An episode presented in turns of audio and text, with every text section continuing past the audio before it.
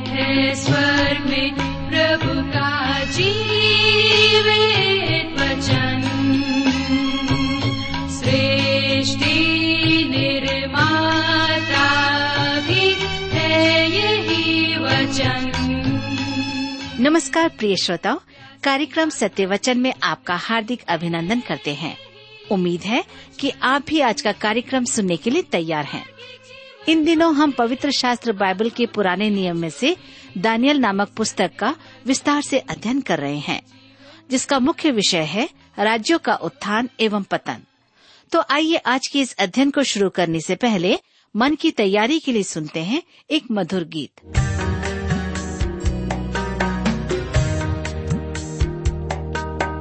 फरियाद है मसीहा, जवाब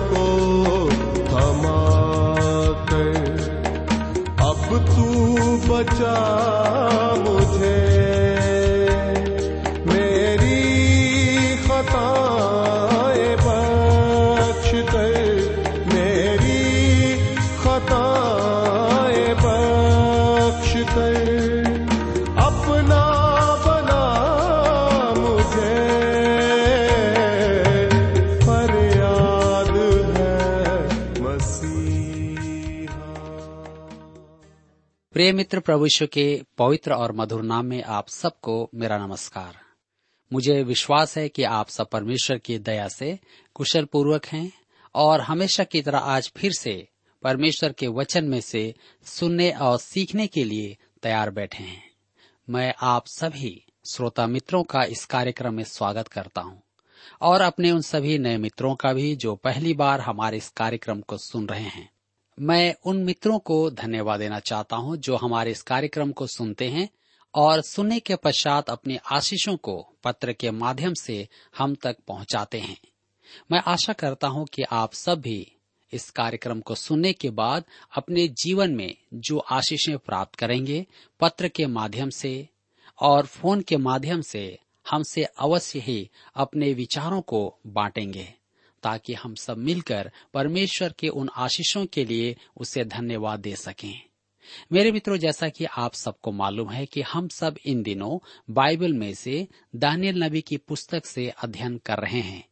पिछले अध्ययन में हमने देखा कि राजा नबोकत नेसर ने एक स्वप्न देखा और स्वप्न के अर्थ को जानने के लिए उसने अपने हर एक ज्योतिषी और तंत्र विद्या जानने वालों को बुलाया।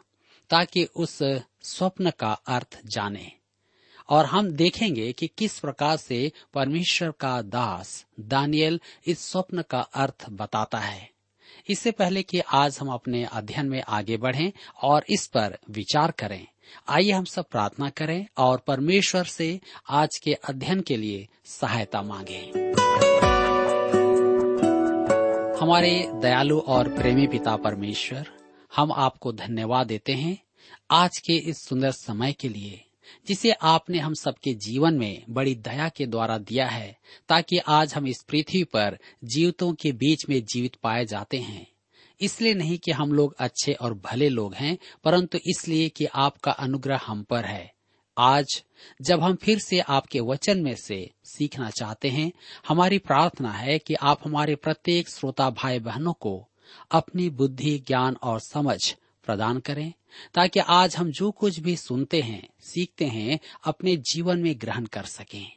हमारे प्रत्येक श्रोता भाई बहनों को हर एक प्रकार की बुराइयों से, व्यर्थ की बातों से, दुनियावी चिंताओं से, शैतान के हर एक छल प्रपंच से आप बचा के रखें। उनके जीवन में आप अपने सत्यता को प्रकट करें, ताकि वे आपकी महानता को अपने जीवन में ग्रहण कर सकें। हमारी प्रार्थना उन भाई बहनों के लिए है जो बीमार अवस्था में है, जो तनाव में है, परेशान और चिंताओं में है। पिताजी, आप उन पर भी कृपा दृष्टि करें। उनकी बीमारियों से आप उन्हें छुटकारा दें। उनकी जीवन की जरूरतों को आप पूरा करें और उनके हर एक प्रकार की परेशानियों को आप दूर करें। आज के अध्ययन पर भी अपनी आशीष दें। प्रार्थना यीशु के नाम से मांगते हैं। आमीन। मित्रों, आइए अब हम आगे बढ़ें और देखें। नबुकत नेजर अपने विशाल साम्राज्य के बारे में सोचते सोचते सो गया। तो उसने स्वप्न में एक विशाल प्रतिमा देखी, जिसके अलग अलग भाग अलग अलग धातुओं के थे। अब वह परेशान हो गया कि इसका अर्थ क्या होना चाहिए। उसने अपने राज्य के सब विद्वानों और ज्योतिषियों को बुलवाया और उनसे कहा कि वे उसके स्वप्न बताएँ तथा उसका अर्थ भी बताएँ। हम दानियल की पुस्तक दो अध्याय उसके पाँच पद में पढ़ते हैं। लिखा है, राजा ने कसदियों को उत्तर दिया, मैं यह आज्ञा दे चुका हूँ कि यदि तुम फल समेत स्वप्न को न बताओगे तो तुम टुकड़े टुकड़े किए जाओगे और तुम्हारे घर फुकवा दिए जाएँगे। यह तो दंड की अति है, परंतु दूसरी ओर यह भी देखिए कि राजा को क्या चाहिए। यहाँ अनुवाद कुछ इस प्रकार किया गया है कि राजा अपने स्वप्न को भूल गया है, परंतु सच तो यह है कि उसे अपना स्वप्न स्मरण है। और वह यह भी जानता है कि उसका स्वप्न अत्यधिक महत्वपूर्ण है, परंतु वह अपना स्वप्न बताना नहीं चाहता है। क्यों? क्योंकि वह स्वप्न का सर्वथा उचित अर्थानुवाद जानना चाहता है। नबुकत नेसर कहता है कि वह अपना आदेश बदलेगा नहीं। मैं किसी भी कीमत पर अपना स्वप्न नहीं बताऊँगा। अतः मुझसे निवेदन न करें कि मैं अपना स्वप्न तुम्हें बताऊँ। कुछ अंग्रेज़ी अनुवादों में, हाशिया में यह टिप्पणी की गई है। एक टीका युक्त अंग्रेज़ी अनुवाद में इसका अर्थ इस प्रकार से लिखा है, यदि तुम मुझे स्वप्न और उसका अनुवाद नहीं बता पाए तो मैं तुम्हें चिरवा दूँगा। और तुम्हारे घर नष्ट कर दूँगा। नबुकत नेजर उन्हें भयभीत कर रहा है। उन्हें अर्थ तो बताना ही है, परंतु साथ ही स्वप्न भी बताना है, जो कि एक कठिन काम है। दानियल की पुस्तक दो अध्याय, उसके छह पद में हम पढ़ते हैं, पर यदि तुम फल समेत स्वप्न को बता दो तो मुझसे भांति भांति के दान और भारी प्रतिष्ठा पाओगे। इसलिए तुम मुझे फल समेत स्वप्न बताओ। दूसरी ओर वह कहता है कि स्वप्न और अर्थ बताने पर वह उन्हें बहुत बड़ा पुरस्कार देगा। मित्रों, हम देखेंगे कि नबुकद नेसर उदार एवं दयालु भी था। दानियल की पुस्तक, दो अध्याय, उसके सात पद में लिखा है, उन्होंने दूसरी बार कहा, हे राजा, स्वप्न तेरे दासों को बताया जाए और हम उसका फल समझा देंगे। उसके ज्योतिषियों ने भयानक संकट को समझा। अतः उन्होंने फिर बल दिया कि उन्हें स्वप्न बताया जाए तो वे निश्चय ही उसका अर्थ बताएँगे। दानियल दो अध्याय, उसके आठ पद में हम पढ़ते हैं। राजा ने उत्तर दिया, मैं निश्चय जानता हूँ कि तुम यह देखकर कि राजा के मुँह से आज्ञा निकल चुकी है। समय बढ़ाना चाहते हो। अब राजा कहता है कि मुझे काम की बात करना है, और तुम किसी न किसी बहाने समय को बढ़ाना चाहते हो। एक अंग्रेज़ी अनुवाद में इस प्रकार लिखा है, राजा ने कहा मृत्यु दंड के भय से तुम लोग समय बढ़ाना चाहते हो। राजा के कहने का मूल अर्थ यही था। दानियल की पुस्तक दो अध्याय के नौ पद में लिखा है, इसलिए यदि तुम मुझे स्वप्न न बताओ तो तुम्हारे लिए एक ही आज्ञा है, क्योंकि तुमने गोष्ठी की होगी। जब तक समय न बदले, तब तक हम राजा के सामने झूठी और गपशप की बातें कहा करेंगे। इसलिए तुम मुझे स्वप्न बताओ तब मैं जानूँगा कि तुम उसका फल भी समझा सकते हो। मेरे विचार में, राजा यहाँ अपने ज्योतिषियों में अविश्वास प्रकट कर रहा है। शायद उन्होंने पहले कभी उसे निराश किया था।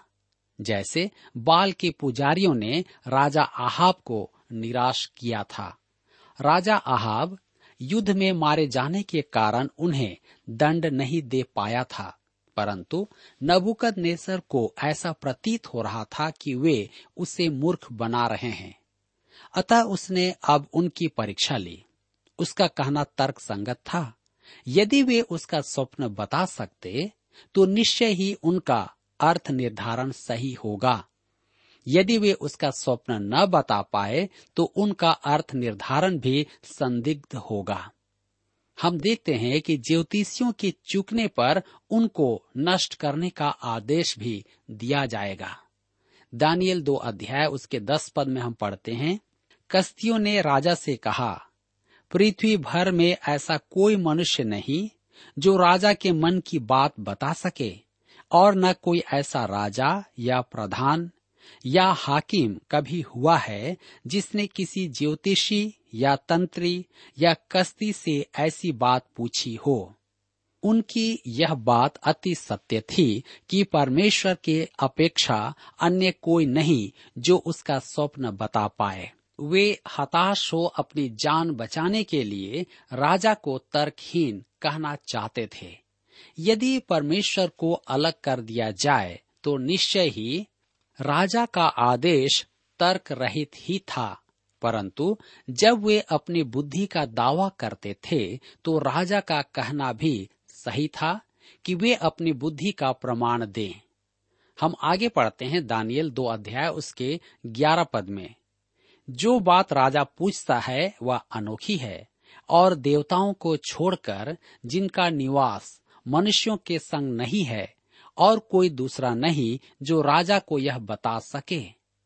उनका कहने का अर्थ था कि स्वर्ग से उनका संपर्क नहीं था।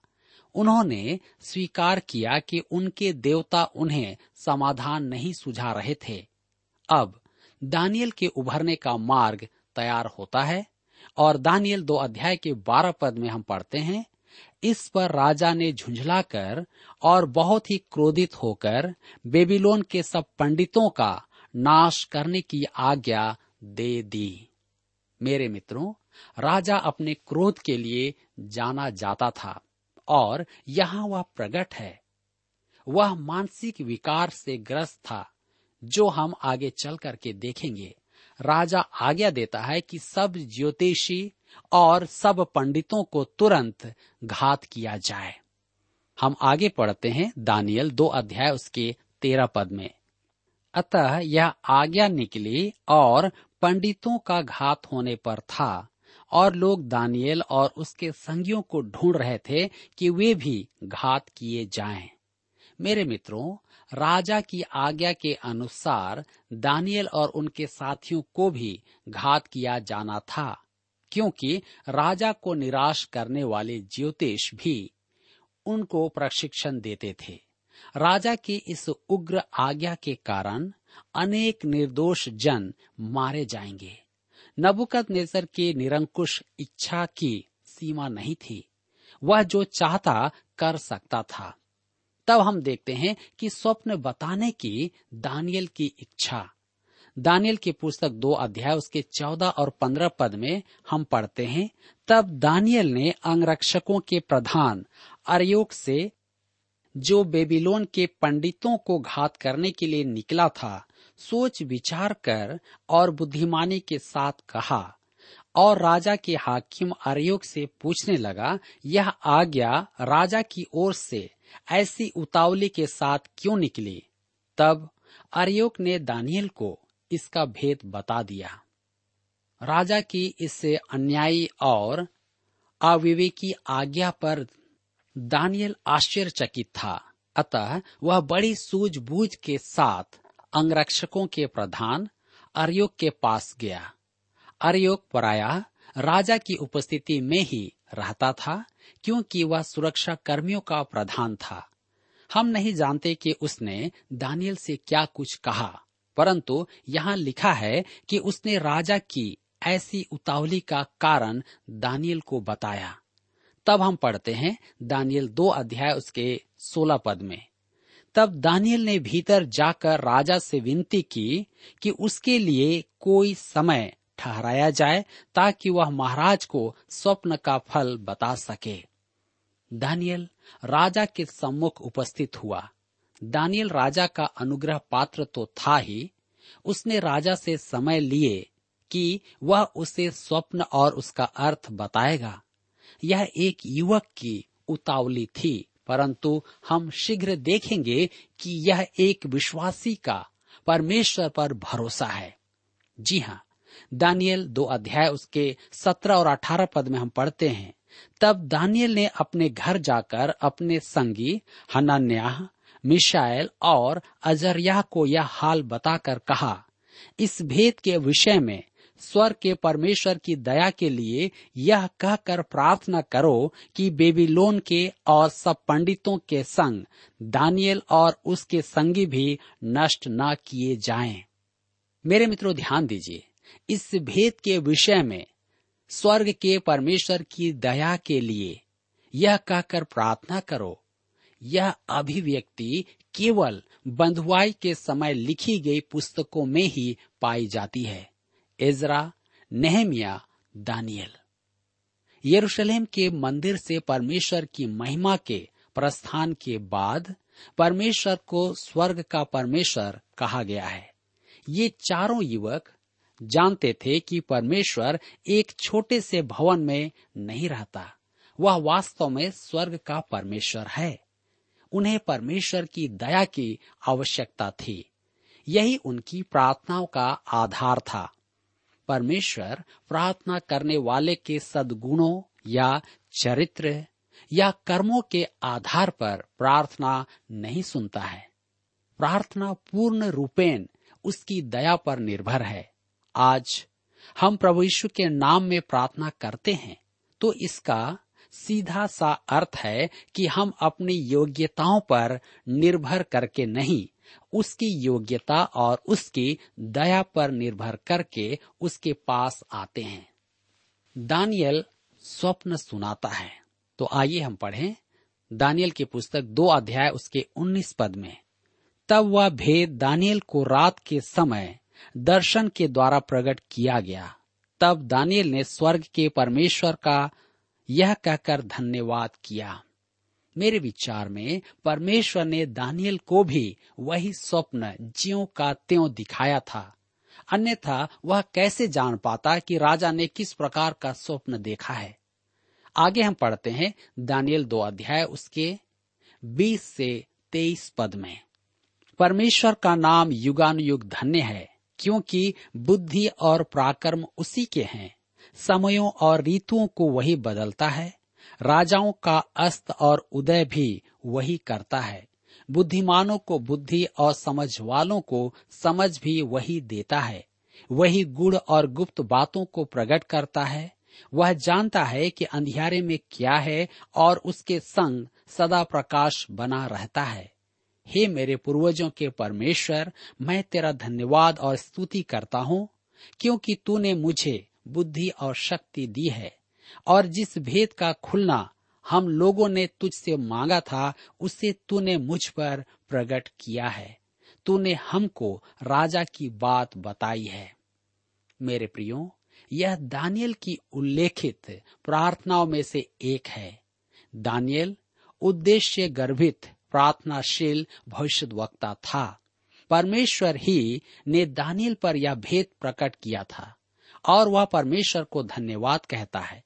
अब दानियल राजा के समक्ष खड़ा होने को तैयार है। आइए हम पढ़ें दानियल दूसरा अध्याय उसके चौबीस पद में। तब दानियल ने अरयोग के पास, जिसे राजा ने बेबीलोन के पंडितों का नाश करने के लिए ठहराया था, भीतर जाकर कहा, बेबीलोन के पंडितों का नाश न कर, मुझे राजा के सम्मुख भीतर ले चल, मैं फल बताऊँगा।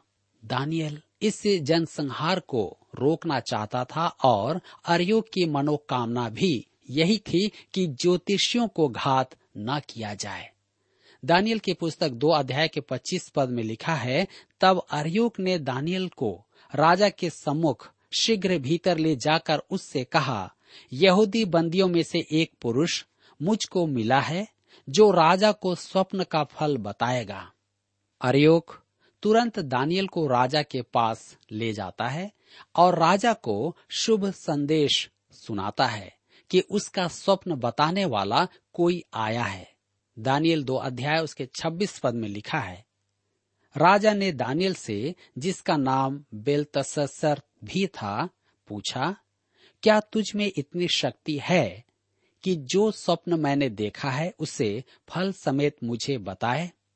मेरे प्रियो, ध्यान दीजिए यह स्पष्ट है और तर्क सम्मत भी है कि राजा संशयी था। उसके सब अनुयायी ज्योतिष न तो उसका स्वप्न बता पाए और न ही उसका अर्थ बता पाए। तो यह एक नवदीक्षित युवक, दानियल, कैसे अपने आप को इस योग्य बता सकता है? राजा ने उससे कहा, तेरे कहने का अर्थ क्या है? क्या मेरे यह सब अनुभवी ज्योतिष, जो मेरा स्वप्न बताने में असमर्थ हैं, उनसे बढ़कर तू है, जो मेरा स्वप्न और उसका अर्थ बताएगा। मित्रों, यह प्रश्न उपहासजनक है, परंतु दानियल के पास इसका अद्भुत उत्तर है। मेरे मित्रों, हम देखते हैं कि दानियल परमेश्वर पर भरोसा रखता था, और इतना ही नहीं, वह उसके सम्मुख अपनी हर एक समस्या को रखता था। और उससे प्रार्थना के माध्यम से माँगता था।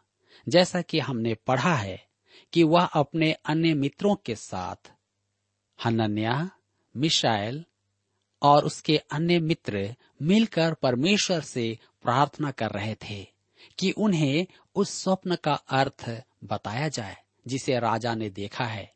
और तत्पश्चात हम देखते हैं कि परमेश्वर ने अपने दासों की प्रार्थना को सुना और इस स्वप्न को दानियल पर प्रकट किया, ताकि दानियल राजा के उस स्वप्न का अर्थ बता सके। मेरे प्रियो, यहाँ पर हम देखते हैं कि जब हम परमेश्वर की निकटता में आते हैं, विश्वास योग्यता के साथ आते हैं तो वह हमारी प्रार्थनाओं को सुनता है और इतना ही नहीं, वह उसका उत्तर भी देता है, उसका उपाय भी देता है। कई बार जब हम परमेश्वर के सम्मुख में आते हैं तो निश्चय ही परमेश्वर हमारी सहायता करता है। मेरे प्रियो, आज हम अपने विश्वासी जीवन में झाँक करके देखें कि क्या आज मैं सचमुच में परमेश्वर की निकटता में बड़े विश्वास योग्यता के साथ प्रार्थना में आता हूँ, आती हूँ या नहीं? यदि ऐसा नहीं है तो आज मुझे और आपको जांचने की आवश्यकता है। ताकि हम दानियल और उसके मित्रों के समान परमेश्वर के पास आ सकें। आज हम सबके लिए एक महायाजक है, प्रभु यीशु, जो हमारी प्रार्थनाओं को पिता तक पहुंचाता है। मेरे प्रियो, आइए हम अपने जीवन को प्रभु की निकटता में लाएँ और अपने जीवन के उन बातों को जो अनुचित हैं दूर करें। ताकि परमेश्वर का वचन हम में से हर एक के जीवन में कार्यरत हो सके। कई बार हमारी प्रार्थनाएँ नहीं सुनी जाती है और हम निराश हो जाते हैं, परंतु इस बात को हम नहीं समझ पाते कि परमेश्वर हमारे जीवन से हमसे बात करना चाहता है, हमें सिखाना चाहता है। वह चाहता है कि हम स्पष्ट मन से उसके पास आए। मेरे प्रियो यहाँ पर आज हमारे अध्ययन का समय समाप्त होता है। और मैं विश्वास करता हूँ कि आज के इस अध्ययन के द्वारा आपने अपने जीवन में अवश्य ही आत्मिक लाभ प्राप्त किया है। आपने अवश्य ही इस बात को जान लिया है कि जो मनुष्यों के लिए असंभव है, वह परमेश्वर के लिए सब कुछ संभव है। और जब हम उसके पास आते हैं तो वह हमारी सहायता करता है। अगले अध्ययन में हम देखेंगे कि दानियल राजा के स्वप्न के अर्थ को बताता है। तब तक आप अपना ख्याल रखें, अपने जीवन को परमेश्वर की निकटता में बनाए रखें। प्रभु, आप सबको इस वचन के द्वारा बहुतायत से आशीष दे।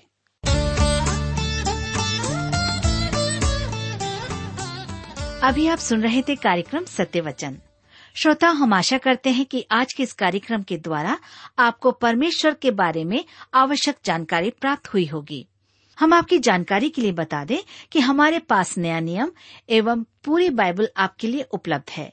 यदि आप इन्हें प्राप्त करना चाहते हैं तो आज ही हमें इस पते पर लिखें, कार्यक्रम Satyavachan, T W R India, post box number तीन एक सात, लखनऊ, दो दो छ शून्य शून्य एक उत्तर प्रदेश।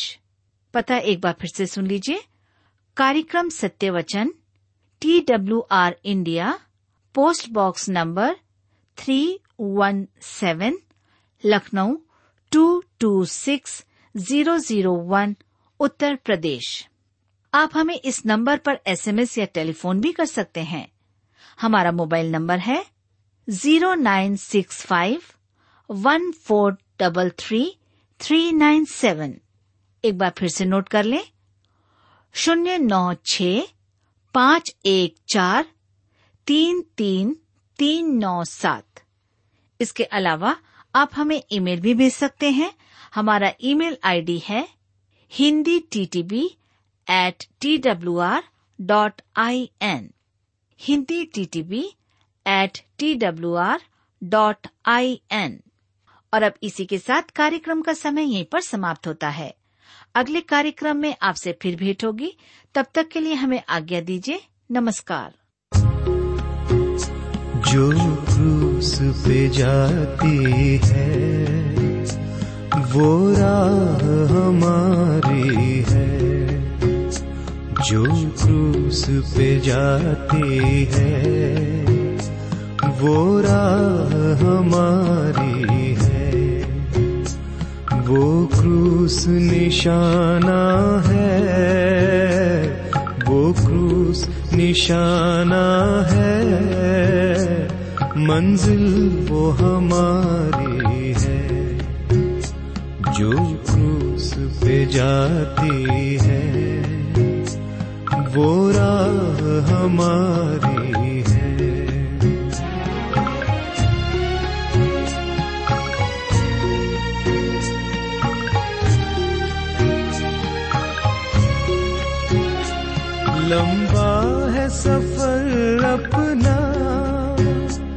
बढ़ते ही जाना है। है ताज रखा फिर उस ताज को पाना है। उस ताज को पाना है।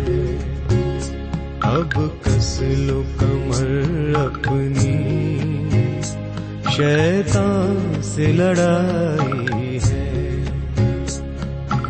क्रूस निशाना है।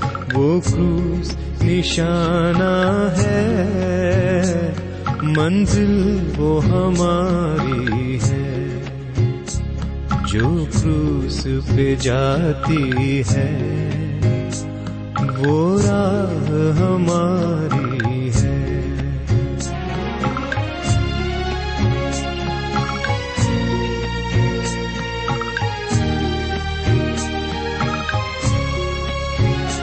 दुनिया ये नहीं अपनी। सब कुछ बेगाना है।